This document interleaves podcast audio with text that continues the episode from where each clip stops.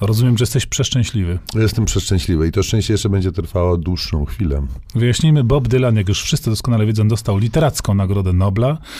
Jest to wydarzenie chyba bez precedensu. No, niektórzy porównują go do Churchilla, ale jednak Churchill przemawiał, a Bob Dylan śpiewa swoim specyficznym głosem. Dziś zatem będziemy mówić o pięciu książkach czy pięciu literackich wydarzeniach, które w jakiś tam sposób mm, zamarkowały karierę twórczą Boba Dylana zamarkowały, ale też są takim towarzystwem do, które nam pozwolą lepiej e, zrozumieć ten e, literacki aspekt twórczości e, Bobo Dylanicznej i zaczynamy od samego początku, czyli od głębokiego dzieciństwa. Rozumiem, że on czytał jakieś książki inne niż Kubuś Puchatek. Czytał, bo tam pewnie niewiele e, dało się robić w tym jego e, Midwestie, czyli w środkowym e, zachodzie. To było małe, dość spokojne miasteczko, gdzie on dorastał i taka stateczna, mm, średnioklasowa rodzina. I Dylan co wiele tłumaczy, no marzył o przygodach i czytał książki e, przygodowe po prostu, dlatego pewnie tak szybko stamtąd czmychnął i dlatego jego życie stało się dość szybko jedną wielką, niekończącą się przygodą. I wśród autorów, których wymienia w swoich kronikach, mm, znajduje się między innymi Juliusz Wern. Juliusz Wern. Ale, bo ja rozumiem, że na przykład jak jest ta piosenka z wiatrem, który przynosi odpowiedź, to jest aluzja do pięciu tygodni w balonie? No, nie sądzę. To jest chyba za daleko posunięta interpretacja. Natomiast rzeczywiście e, no, pieśni Dylana pełne są E, różnych, e, przynajmniej te narracyjne, różnych przygód. Nie dopatrywałbym się tu bezpośredniej inspiracji Wernem, natomiast sam jego pociąg właśnie do, do przygody i sama nią fascynacja, myślę, że dużo tłumaczy. No a fascynacją kolejną była fascynacja analogiczna, taka już bardziej precyzująca. Fascynacja drogą, podróżami i tym wszystkim, co się, tą kulturą biedoty, wielkiego kryzysu, chyba tak to by trzeba było określić. Czyli jest taki naturalny rozwój czytelniczy, prawda? Od lektur typowo młodzieżowych, no bo Verne jednak pisarzem zasadniczo młodzieżowym się stał, co nie znaczy, żebyśmy go dalej nie chcieli czytać, ale jednak tak, tak to funkcjonuje. Rozumiem, że naturalne przejście do literatury też podróżnicze, ale w takim bardziej realistycznym wydaniu, bez tego elementu niesamowitości. Tak, bo y, kolejna grupa książek to książki, które rzeczywiście dotyczą przemieszczania się i tu chyba y, naj, najważniejszą książką dla Dylana y, było pewnie Bound for Glory Woody Guthrie'ego, niestety nie tłumaczony na polskie. Woody Guthrie, to przypomnijmy, był taki e, pieśniarz wywodzący się z tej tradycji, która Dylana mm, ukształtowała, przynajmniej na początku i w początkowym stadium. E, no i on napisał swoją autobiografię, która była właśnie e, taką opowieścią o e, amerykańskich powsinogach, czyli o tych wszystkich bezdomnych, bezrobotnych ludziach, którzy się pojawili e, po wielkim kryzysie i którzy stworzyli swoją bardzo specyficzną kulturę, którzy zostali upamiętnieni przez noblistę również i e, świetnie znanego w Polsce i nie tylko, Johna Steinbecka w Gronach Gniewu. Więc po tą lekturę myślę, że należałoby sięgnąć. Myślę, że książka noblisty również Johna Steinbecka, Grona Gniewu, to jest książka, która w polszczyźnie jest dostępna i która rzeczywiście przybliża zbliża ten świat, z którego zarówno e, Guthrie, no którego Guthrie był częścią, a z którego Dylan wyrósł i do którego bardzo często nawiązywał, zresztą mistyfikując swoją własną biografię. Czy jednym słowem, jeżeli czytaliśmy najpierw Werna, albo inne przygodowe rzeczy, a potem czytaliśmy realistyczne powieści y, drogi, jesteśmy na najlepszej drodze do literackiego Nobla mm, za parę lat. Pod warunkiem, że jeszcze będziemy to wszystko e, okraszali pięknymi e, kompozycjami i umieli to ładnie w wersy poukładać. Już głos nie jest taki ważny. Do noblowskiej drogi literackiej Boba Dylana wrócimy po przerwie.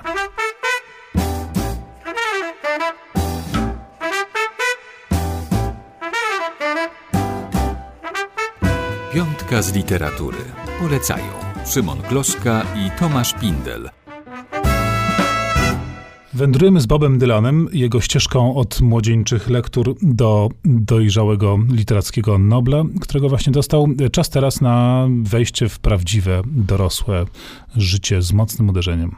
Tak, a więc czego czytamy słuchając Dylana, na pewno... No, czytając Dylana teraz właściwie też można powiedzieć. Czytając, na pewno bitników.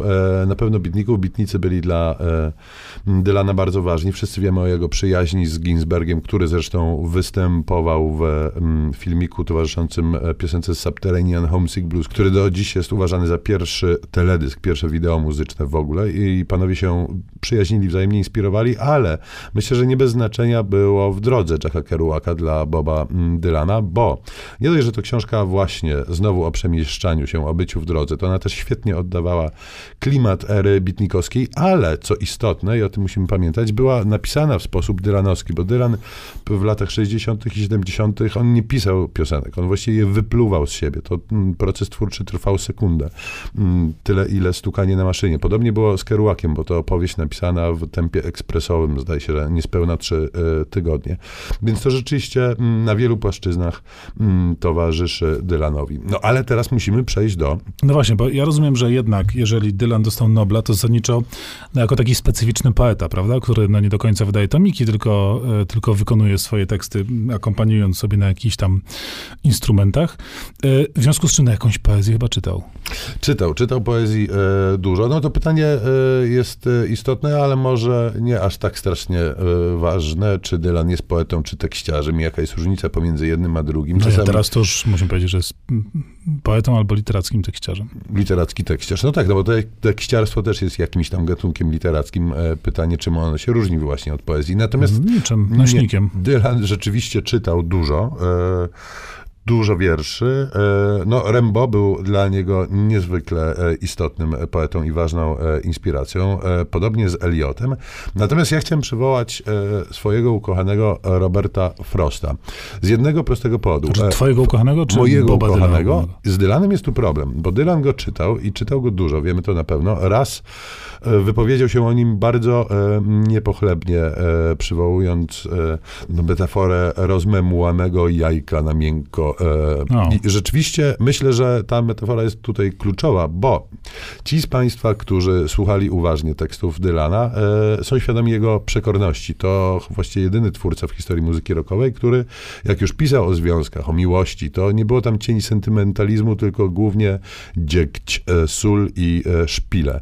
I rzeczywiście pisał ostro, może właśnie od takiego Frosta się odbijając. Może Frost był dla niego jakimś takim wyznacznikiem strony, w którą którą iść nie należy, ale z drugiej strony uważni czytelnicy Frosta i Dylana natychmiast widzą całą masę analogii. To znaczy te narracyjne ballady Dylana i te narracyjne, czasami przypominające jednoaktówki bardziej niż wiersze, twory e, Frosta mają z sobą bardzo, bardzo e, dużo wspólnego, pomijając e, oczywisty fakt, że w obu wypadkach mamy do czynienia z twórcami, którzy nawiązują do tradycyjnych jednak form literackich i piszą o normalnych, zwykłych zwykłych ludziach i małych, szarych zdarzeniach. No dobrze, Nobel literacki przeważnie przekłada się na taki, taką erupcję wydawniczą, bo autor, który dostaje Nobla, natychmiast jego książki pojawiają się w nowych przekładach i wznowieniach w dużej ilości, w jak najszybszym czasie po werdykcie. Tutaj pewnie będzie trochę inaczej, no ale mamy, rozumiem, w księgarni świeżą nowość, która jakoś tam dylaniczną książką jest. Tak, bo książek dylanicznych jest rzeczywiście bardzo dużo. E, skromna ich część, bardzo skromna, została przetłumaczona na język polski, ale właśnie pojawił się książka Jerzego Jarniewicza, jak wiemy, wielkiego polskiego dylanologa, pod tytułem All You Need Is Love. I to jest książka, która przygląda się kontrkulturze, przede wszystkim tej z lat 60. i przede wszystkim tej z krajów anglosaskich. I jest tam rozdział poświęcony Bobowi Dylanowi, jak żeby inaczej. I to jest e, e, rozdział, w którym Jarniewicz e, przygląda się różnym aspektom twórczości Dylana, ale przede wszystkim jego podkradaniu. Sekretarz Nagrody Nobla powiedziała, że nagroda została przyznana za odświeżenie tradycji pieśni Ameryki, e, no to odświeżanie rzeczywiście łączyło się z bezustannym zapożyczaniem się u innych e, twórców. E, Dylan robił to od zawsze i robi to do dziś.